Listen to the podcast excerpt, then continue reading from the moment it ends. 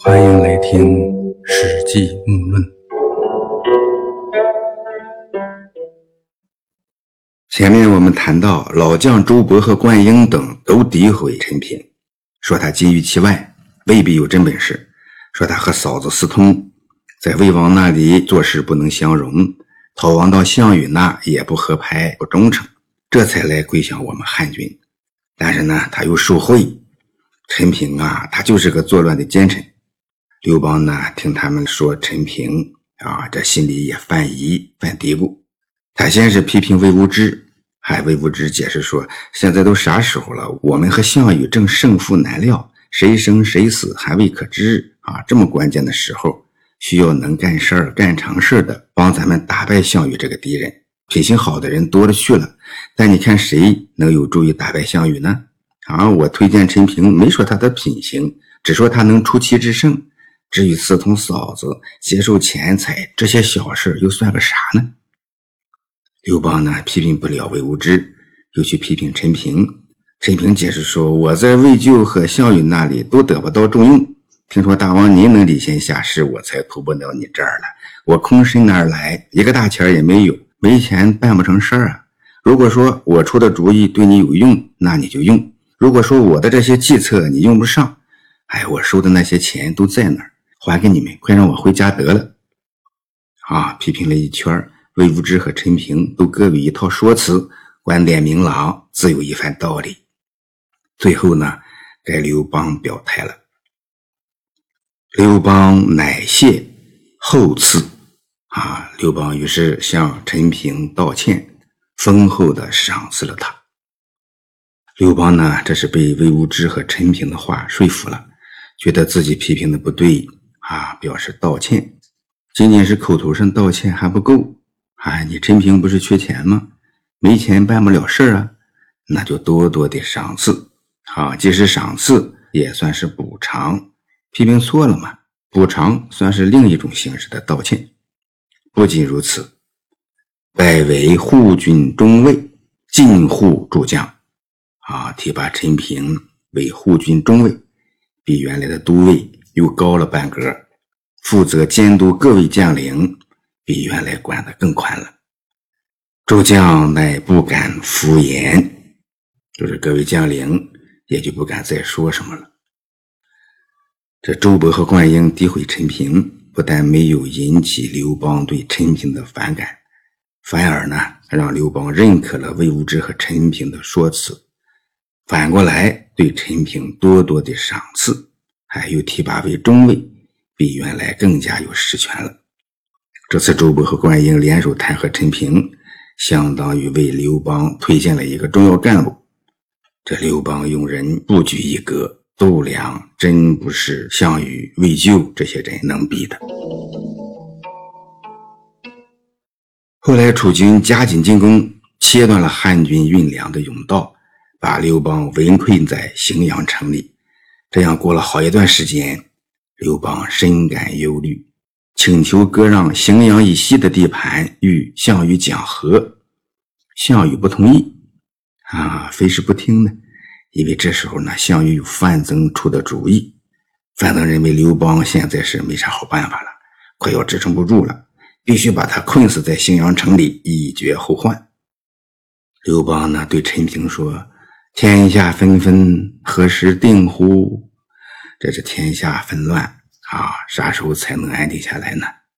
啊，也可以理解为这样争来争去，斗争到啥时候才能有个结果，有个定数呢？陈平呢，就分析了刘邦和项羽两个人的长处和短处、优势和劣势，认为项羽虽然为人恭谦有礼，讲清廉节操。但是呢，为人吝啬，不愿意封赏有功之人。刘邦呢，你虽然傲慢无礼，但是呢，舍得给能干之人官位和封地。这样说来，还是有办法让楚军乱起来的。然后呢，他就给刘邦出主意说：“那项羽刚直的臣子，像亚父、范增、钟离墨、龙驹、周殷之辈，不过就是那么几个人罢了。”大王如果能舍得拿出几万斤黄金，给他们来个离间计，啊，离间他们的君臣关系，让他们互生怀疑之心。项羽呢，为人猜忌多疑，又爱听信谗言，他们内部一定会互相残杀。汉军可以趁机会发动全部兵力进攻他们，击败楚军，那是肯定的了。这范增、钟离墨、荣居这几个人原来呢都谈到过。周殷这个人呢，老穆不曾谈到啊。这个人呢，对项羽也很重要，后来做到西楚大司马，也就是最高军事领袖。啊，曹咎、龙驹都干过这个大司马，但是周殷在后来应该是更加的重要。他主持南方军政，统领九江地区的军队，是项羽后来啊最重要、最倚重的力量。啊，陈平呢劝刘邦来阴的，花个几万斤黄金，离间项羽和他手下的关系，先让他们内部产生分歧，自相残杀。刘邦以为然。啊，刘邦呢认为陈平说的对，于是呢就划拨黄金四万斤交给陈平。说那时候呢，一斤呢相当于现在的半十斤啊，二百五十克左右。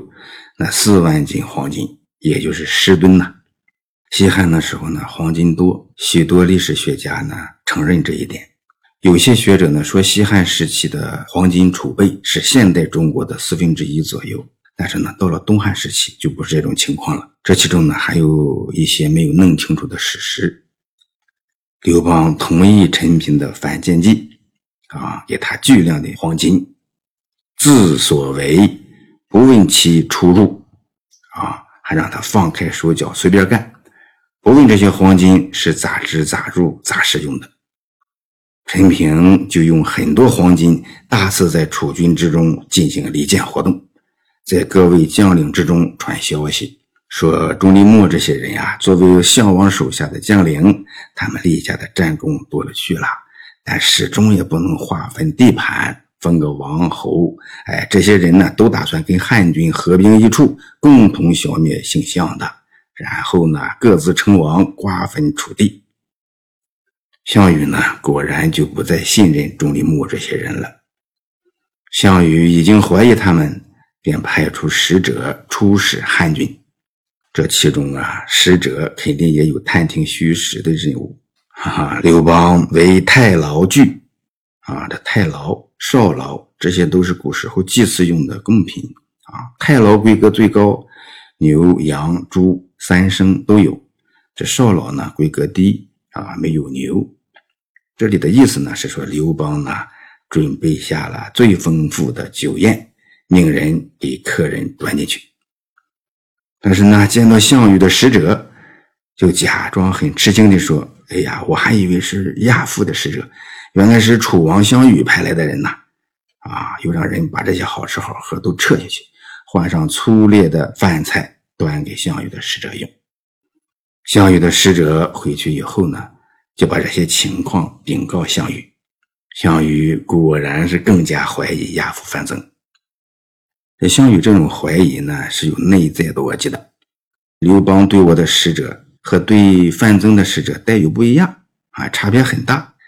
关系近呢，自然招待的好；关系一般呢，就规格较低。看人下菜碟儿，哈，这是自古以来只可意会不可言传的待客之道。搞接待，这里面学问大了去了啊，远不是局外人能看明白的。以项羽的智商。中计啊，那是陈平和刘邦料定的事儿，人家就是这样设计的。这时候呢，范增想赶快攻下荥阳城，灭了刘邦，以绝后患。但项羽呢，不信任他了啊，不愿意听他的建议。范增听说项羽怀疑自己，就生气地说：“天下大势已定了，大王你好自为之吧，请让我告老还乡得了。”范增回老家，还没走到彭城，背上毒疮发作而死。这陈平在追随魏王咎的时候，曾被同事阴过啊，诬陷过，混不下去才离开魏咎，投奔项羽的。后来追随刘邦，也被一些老同志们阴过啊。幸亏魏无知和陈平这两个人理论素质过硬。啊，能用实力彻底打碎刘邦的用人框框和疑虑。陈平这一路走来，一定是在各类阴谋的刺激下，不再有什么底线啊！被阴过的人耍起阴谋来更加阴险啊！更何况是对付项羽这样的敌人。陈平给刘邦献出的这个离间之计，算是放了个大招。先是呢离间并除掉了项羽的外脑，他的谋臣啊。范增一走，项羽是严重缺氧啊，他实在是脑力不够。这跳出来分析啊，这个离间计应该对此后楚汉相争的影响是非常大的。特别是在鸿门协定之后，这刘邦呢不但没有向西退兵，而反而全力进攻东归的楚军。虽然打起仗来，刘邦咋也不是项羽的对手，但是刘邦会造势啊！哎，他承诺，谁能和我打败项羽，我就给他来个画地封王，用封官许愿。期货交易，甚至是空头支票来统战韩信、彭越这些人。他让秦布和刘贾去诱降西楚大司马周殷。啊，周殷呢深受离间计的影响，后来他和项羽已经是貌合神离了。啊，在秦布和刘贾诱降之下，周殷叛楚归汉，项羽阵营自相残杀，达到了不可思议的程度。周殷昨天还在守城。今天就屠城，啊，由项羽的同盟者变为劲敌，角色彻底大反转。这周殷呢，最后的结局也不好，后来还是因为谋反被汉文帝刘恒给杀了。这史记之中呢，没有记述关于钟离昧、龙驹等人被离间的情况，但是楚军出现内部分化，啊，几个核心人物不再是一条心，整个战斗力锐减，那是肯定的。所以说啊，陈平的阴谋是楚汉相争中的一条暗线，善良的人想不到，其中的作用呢，也往往被严重的低估了。读《史记》呢，我们应该知道这一点，这能让人抬起头来想明白很多事情。这时候呢，刘邦还被项羽紧紧地围困在荥阳城里，陈平是如何帮助刘邦逃离险境？老木下次再论。